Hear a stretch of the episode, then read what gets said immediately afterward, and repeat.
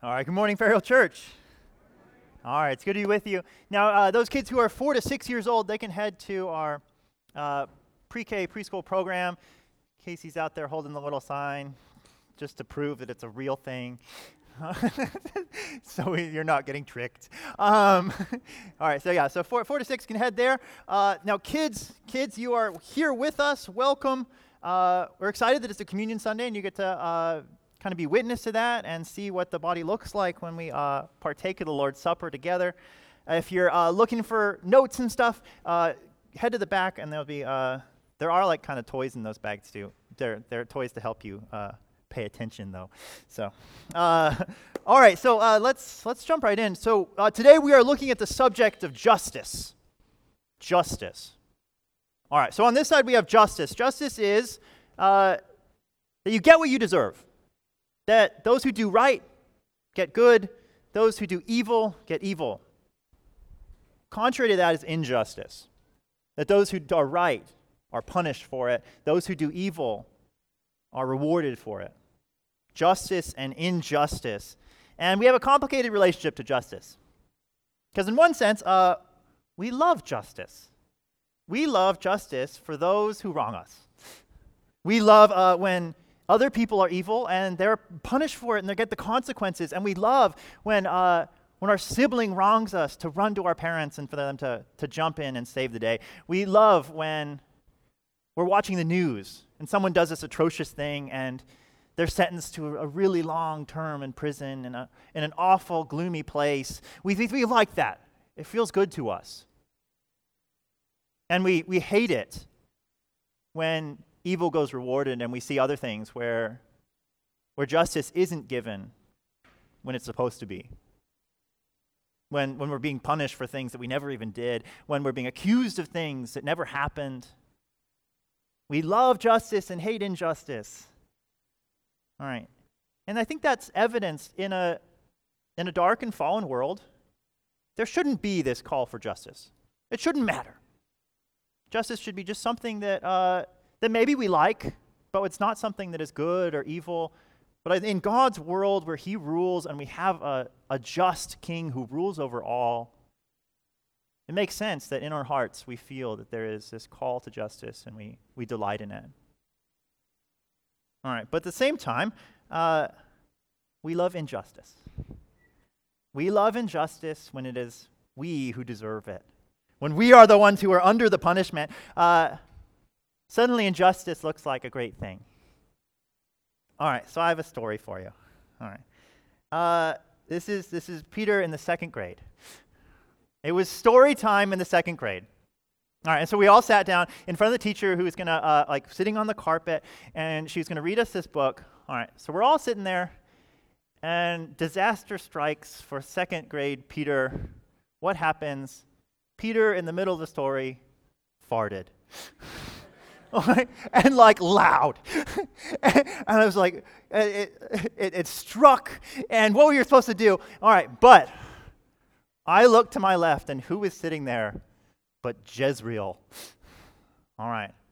Jezreel went to church with me, so I feel especially bad about this. But uh, Jezreel, Jezreel was from an interesting family. Let's say they were more Christian than our family.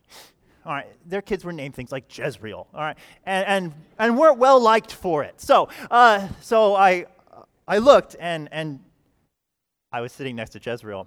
All right, and what what happens between Peter and Jezreel? The kids go, Jezreel, gross. Ew, Je- oh, Jezreel farted. And in that moment, what did I do?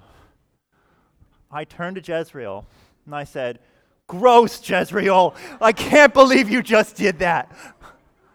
Utterly betrayed him. At that moment, injustice was a beautiful thing that I loved far more than justice. And I, I will always have betrayed him. My brother in Christ from second grade, uh, gladly and joyfully so. All right. As much as we might love justice, there is part of us that is highly committed to injustice. It is out there in the world, and what do we do with it? How do we engage with it? And we see this in Jesus' crucifixion trial. If there's any place where there is injustice, It is in the crucifixion trial of Jesus, where he is put before them as the, the king of the Jews, the bringer of all justice, and yet he is utterly betrayed. And oddly enough, what does he do? He submits to this laundry list of betrayals. He submits to the, the envious religious rulers. He, he submits to the crowds that are calling out against him. He submits to Pontius Pilate, this people pleaser. And he submits to the injustice of his trial so that we might receive the justice, the great injustice of being treated like, like the innocent ones. That we might be left and saved from all of the injustices that we have committed, from the justice of wrath and judgment against us. So that's what we're looking at today. Uh, let's go ahead and look at Mark 15, verses 1 through 15. Mark 15.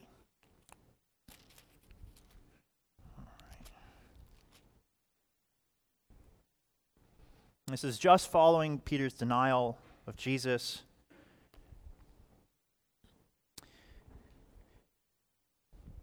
And soon, as it was morning, the chief priests held a consultation with the elders and scribes and the whole council. And they bound Jesus and led him away and delivered him over to Pontius Pilate. And Pilate asked him, Are you the king of the Jews? He answered him, You have said so.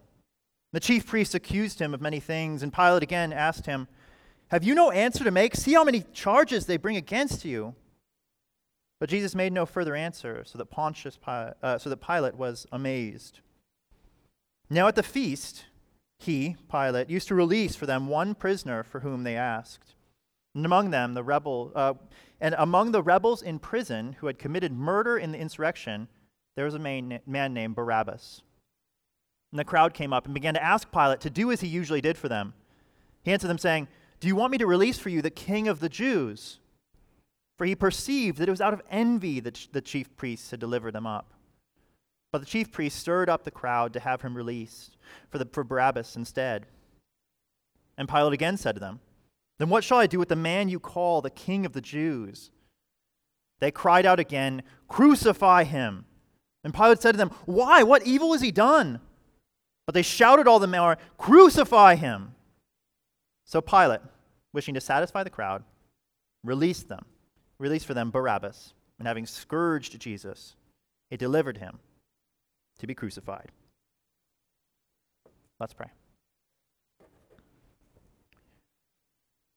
Father, we are um, once again struck by the submission of Jesus to the horrors of the accusations and the Father, the, the betrayal and the injustice. And Father, we ask that you would Help us to see that he did it so that, so that we might be redeemed and saved. And Father, would you help us to have power to, to follow in his footsteps to the extent that we are called to? Would you help us to recognize that we also are, uh, are deserving of great punishment, but because of, of the work of Christ, we unjustly do not receive it? Would you help us? Would you work in us? Would you fill us with your spirit? We pray in Christ's name. Amen. All right, so we are beginning with the injustice brought upon him by the council of religious leaders. Now, as soon as it was morning, the chief priests held a consultation with the elders and scribes and the whole council, and they bound Jesus and led him away and delivered him over to Pilate. All right, so we're we're going to create, create this list, and it's going to go on and on and on. All right, the first injustice, they shouldn't be here. They shouldn't be doing this. All right, what time is it right now in this story? All right, 3 to 6 a.m. All right, this is not this kind of innocent, innocent little uh, morning meeting. This is uh, a council in darkness. They, they had met together to betray the Lord and to uh, to put this kind of mock trial together. We saw two weeks ago that they, they bring together witnesses who can't possibly agree There's no true charges that can be brought against him. And ultimately, what does he say? He says they, uh, in, in Luke 22, he said to them, If I tell you, you will not believe, but if I ask you, you will not answer. Uh, but from now on, the Son of Man shall be seated at the right hand on the power of God. And so they said, So are you the Son of God then? He said to them, You say that I am. Then they said, What further testimony do we need? He heard, we heard it from ourselves, with his, from his own lips. All right, what is this? This is the. It's hearsay that they have decided that Jesus is a blasphemer, that he claims to be God, and that, that's what they decided. And just to, just to remind us of the great injustice here, uh, this is kind of like if, if a dirty cop came to you, stuck drugs in your pocket, and hauled you off to jail, and then you went before the judge, and that same cop was the witness and said, You know what, I found this stuff. And then that same cop got up out of his seat and got in the judge's seat and said, You know what, I think that's all the testimonies that we need. And then he walked over and sat in the jury box and said, You know what, I think, I think we have a conviction for this guy. It's guilty. And then he walked over, became judge again, and said, You know what, uh, uh, I, think, I think sentence to death is appropriate. All right, that's the injustices that are going on here. That's the, wait, there's none, nothing is happening that is just here. This is utter betrayal, and it's just a, it's a mock court. And yet Jesus, as before, he, he, he utters absolutely nothing. And what do they do? They then decide, you know what, let's go. Let's go to Pontius Pilate. Now, I remind you, these guys, all right, who are these people? These are people who before they were desperate to get Jesus to, to claim that he was not with Rome. They didn't want them, that, that he was against all of the occupation. But now, what do they need? They need executioners. They need someone to execute Jesus and fast because it's a holy day for them. It's a feast day. You're not supposed to kill someone this day. And, and there's all of these procedures that need to go on. And so, what do they do? They need to enlist the Roman ruler so that he might crucify him quickly and get the job done without asking any questions. All right, I just I remind us of this because uh, political allegiance is very much wrapped up in justice and injustice. All right, don't always think that yeah, you're that allegiance to a, a political ideal is a matter of justice. Often it's a, time, it's a matter of, of pragmatism. They were fighting for what they wanted, and they, they aligned with what they needed to get it. All right? Our hearts are not different from theirs. We are the same sinners. We can fall into the same traps. Now, all right, they go to Pontius Pilate, and now remember, what was the, what was the initial charge that, that Jesus was a blasphemer? that he claimed to be God, that he had broken the, the religious ideals of the people. But then they get to Pontius Pilate, and what is the new accusation? Pilate asks him, Are you the king of the Jews? What do they do? They change the charge. They change the charge. So it's, it's, not, it's not so religious, it's more political. So they might get the, the ear of Pontius Pilate. That this is an insurrectionist, this is someone who wants to destroy the temple, this is someone who wants to fight against the taxes. And what does he say? You have said so. You have said so.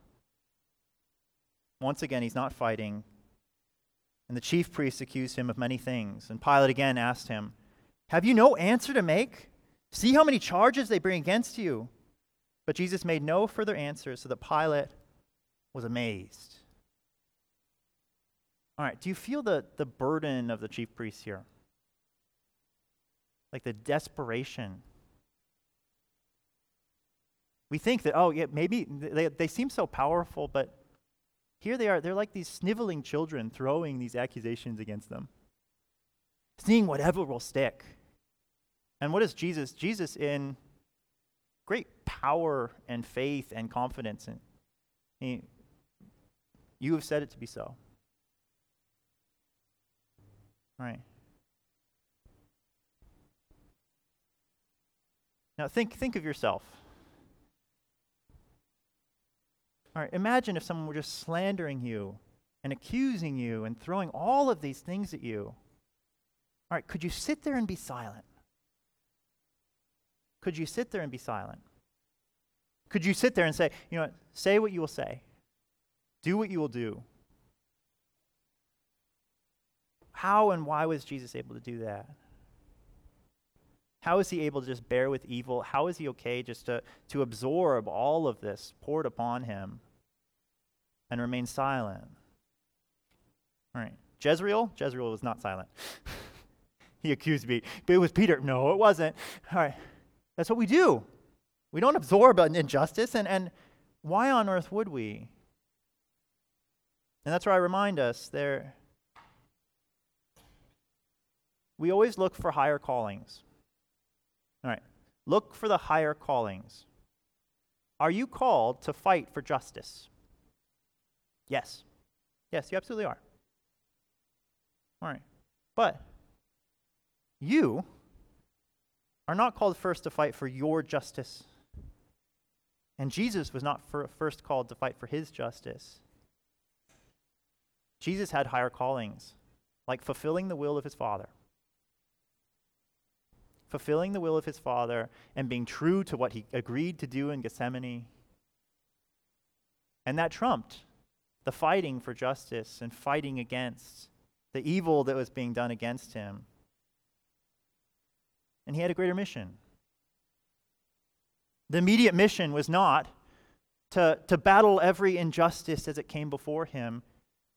It was to right the, the scales of heaven and earth, of the battle of cosmic evil and darkness. That's the battle he was fighting. And he was able to see the forest for the trees and recognize that this injustice would bring about far greater glory and beauty in the kingdom of God. And we have Jesus, he is he's committed to the promises of his Father. That a temporary injustice doesn't mean that God is lost. It means he is entrusting himself to the ultimate justice of his Father, the ultimate justice of God, in his timing, in his means, for his glory.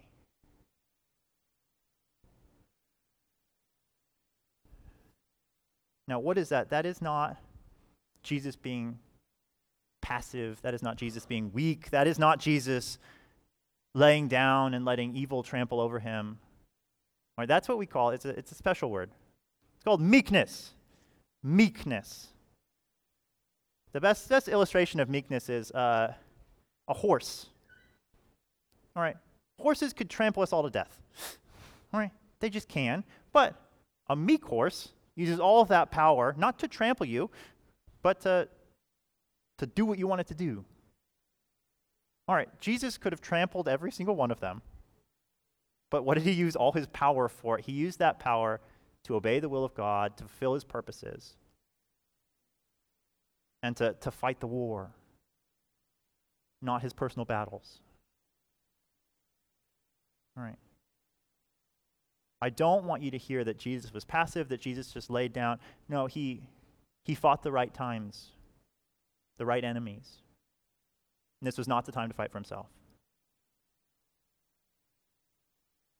Now, as I consider this, uh, to what extent are we called to do the same thing? To what extent are we called to, to take this on and look like Jesus here, to, to be silent in the face of injustice? All right. It's not when, when the poor and the weak and the sick are being trampled. That is not the time. The time for you to be silent in injustice is when injustice is happening to you and you are called to forgive. I think it's probably the best application here. What is forgiveness? Forgiveness is when the truth of the matter is injustice has been done to you, that evil has been poured out upon you, that you have been mistreated, and yet you have a calling. just like Jesus had a calling, you have a calling to forgive. We, we've prayed about it appropriately.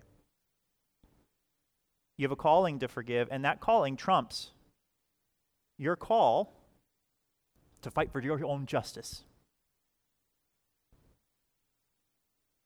All right, then we have a, a mission.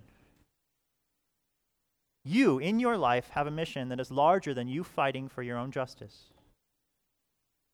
You have a mission to glorify God and share the gospel.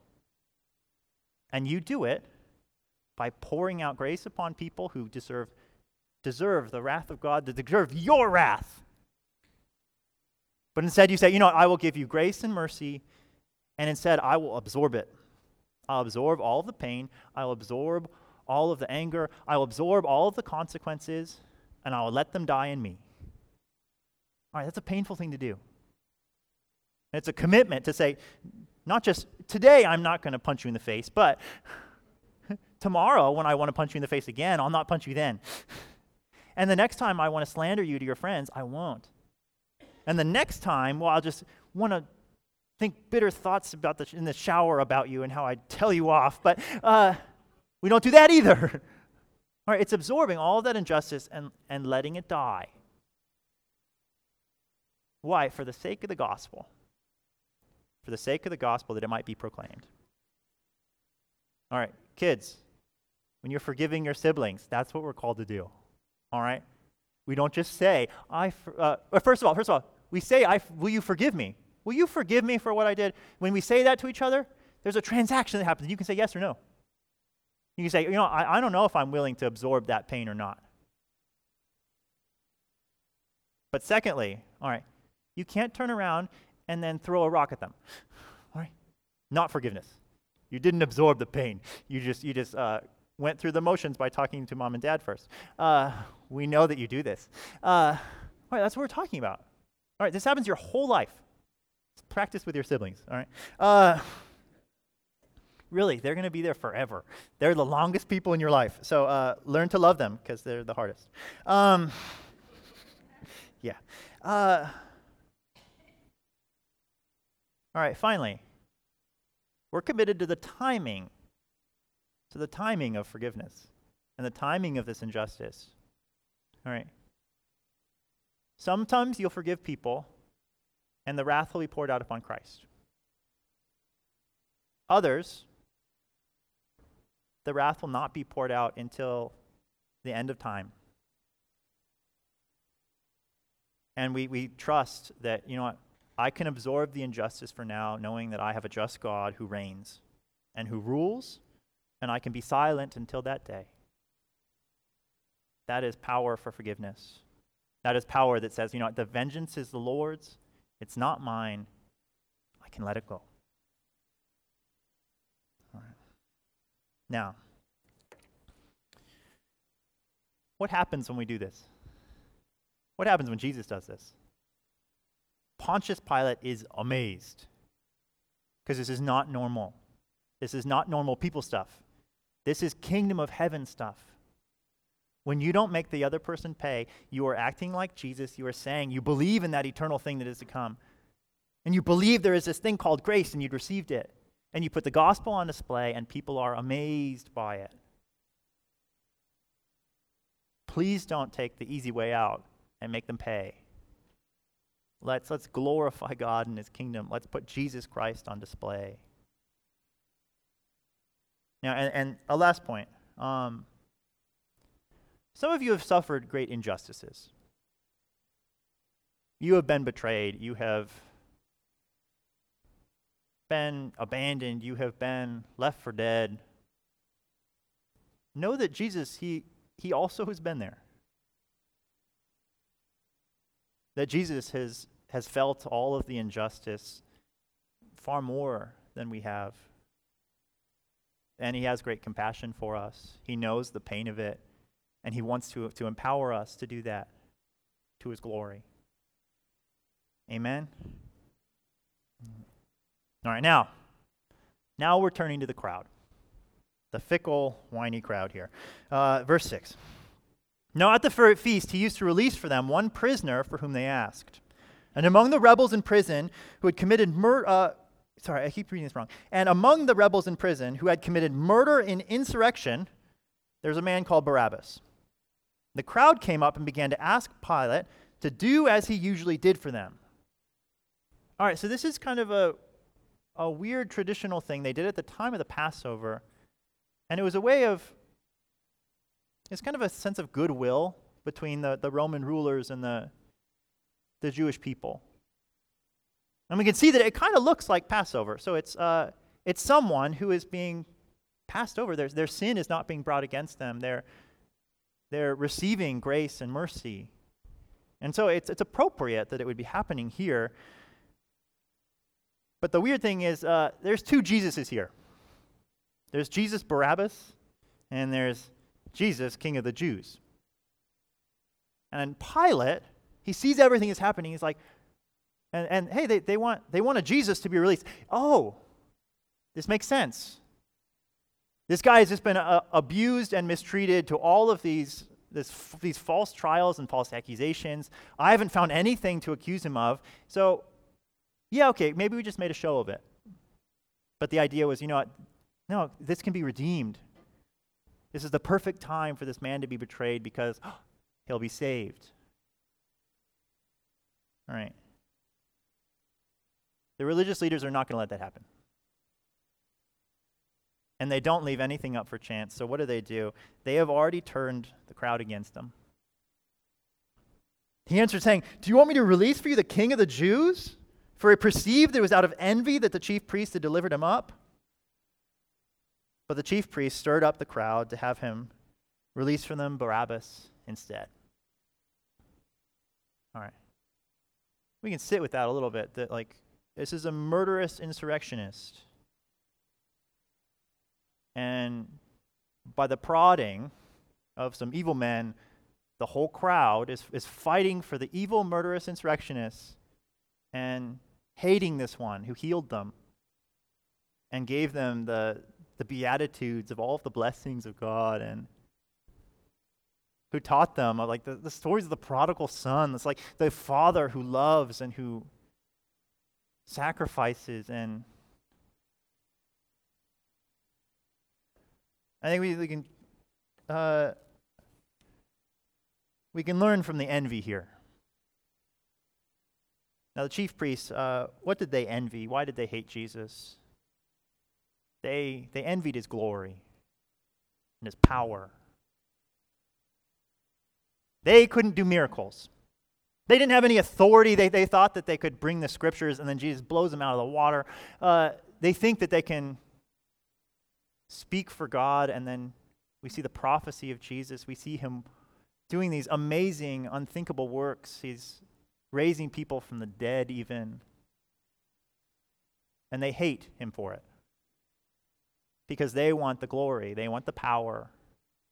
They want to be God, they don't want to serve another. All right, they envy that he is wise. They're made utter fools of because they don't really understand the scriptures. By like a single sentence, all of their accusations are laid low and they're just totally embarrassed. All right, he, he really understands God, something that they clearly don't. They envy that he has true righteousness. True righteousness. What do they have? They have a bunch of rituals and manipulations. They have silly rules that they can play games with, but they don't love. They have no faith. They don't really delight in the Father. They don't ultimately obey Him. They envy His great righteousness and love, and they want it so badly, and they hate it so much, they kill Jesus for it. All right, kids, what is envy? Envy. Envy is wanting something that someone else has. And it can get so strong that you wish it was better for them not to have it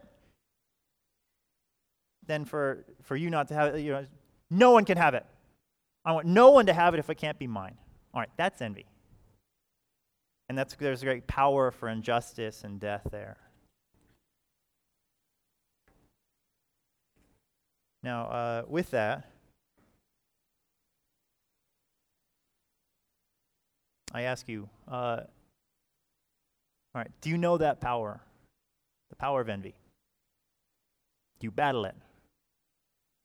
Do you see the things that you, you want from other people, the things that you desire, the things that you you long to bring people down or see them fall that you might be lifted up? All right.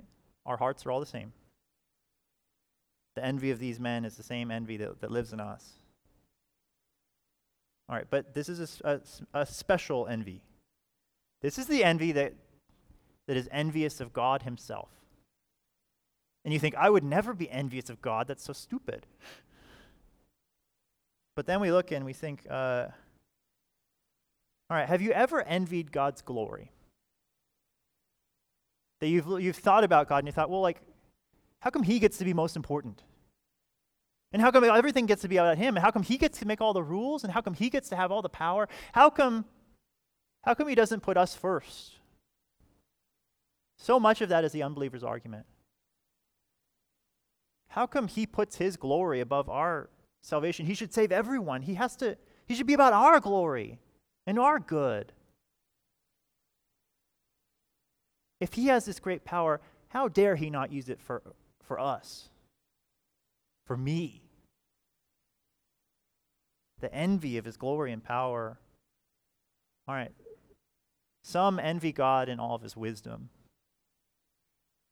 That they see, okay, he seems to be someone who's wiser than I am.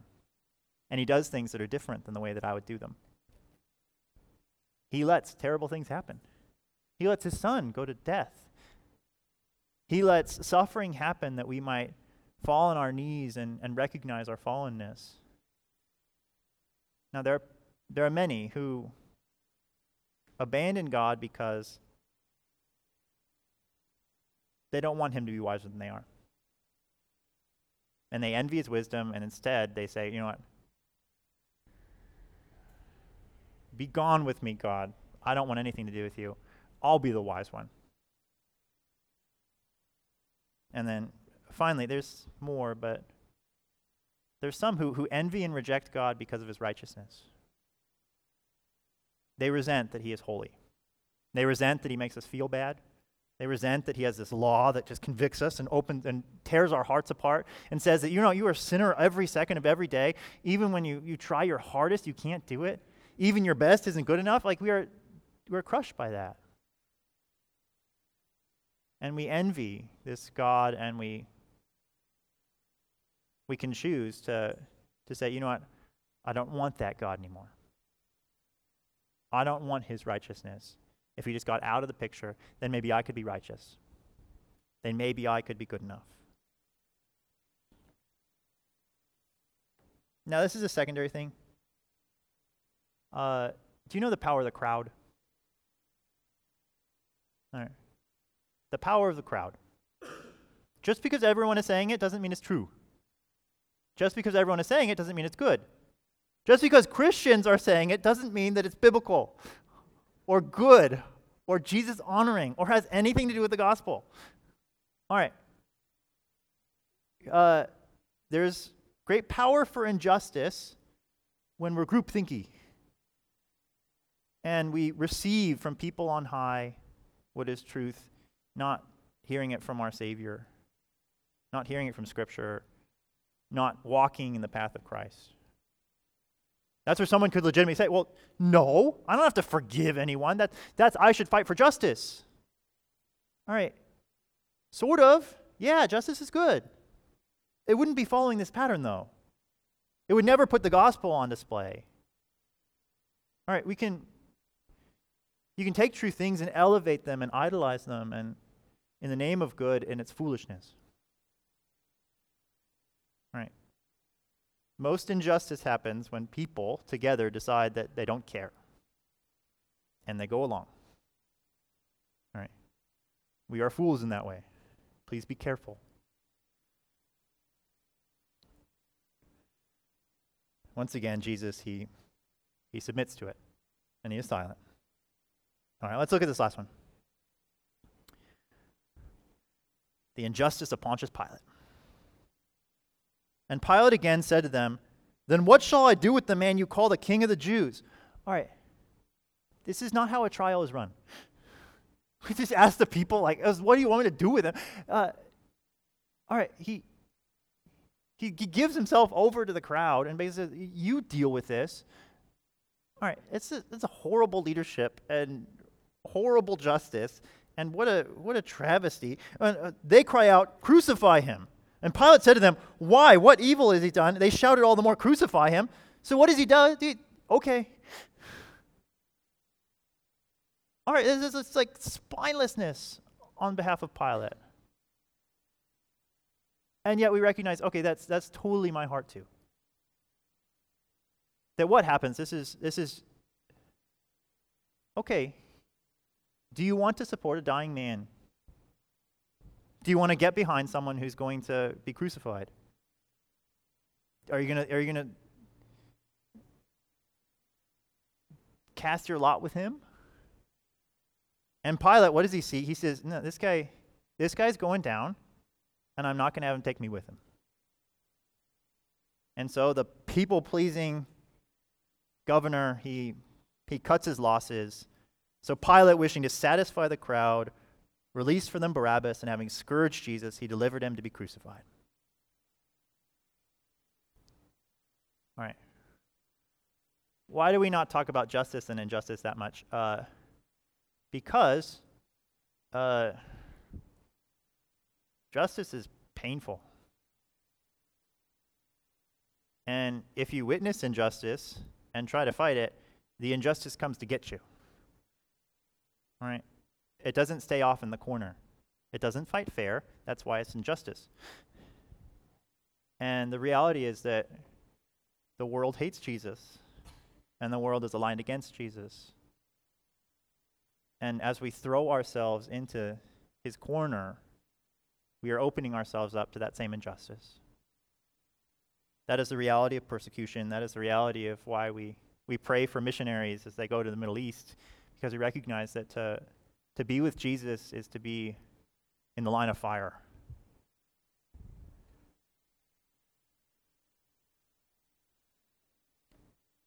Now, there's always the option to escape.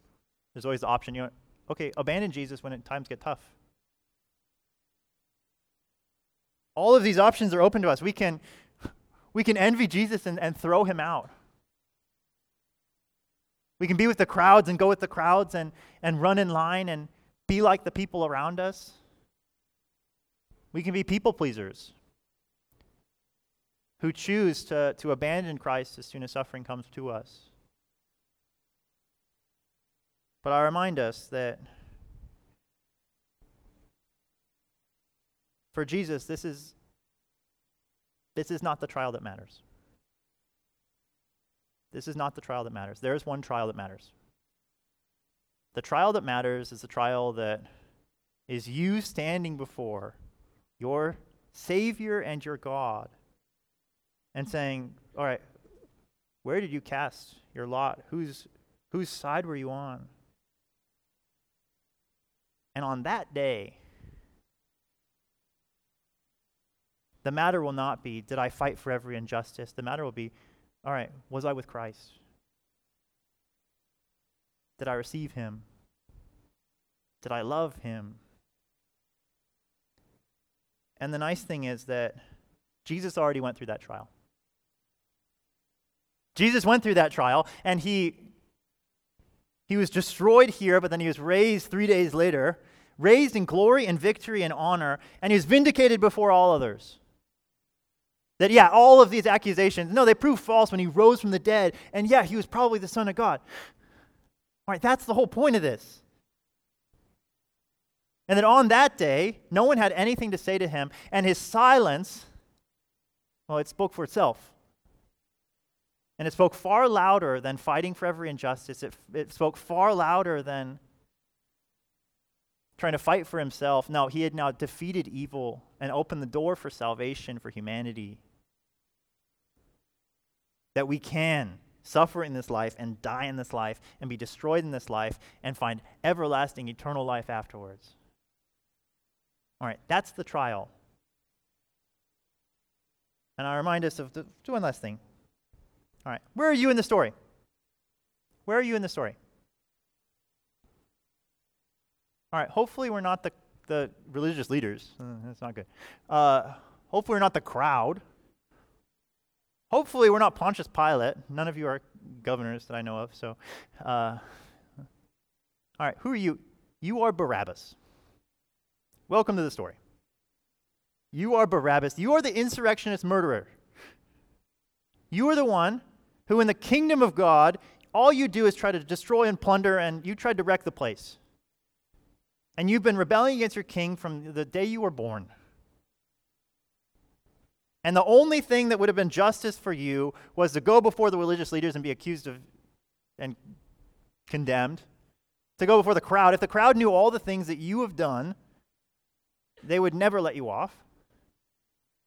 And if you went between the, before the, the real person who can judge you and judge your heart and your mind and everything you have ever done, you would deserve the justice of e- eternal damnation.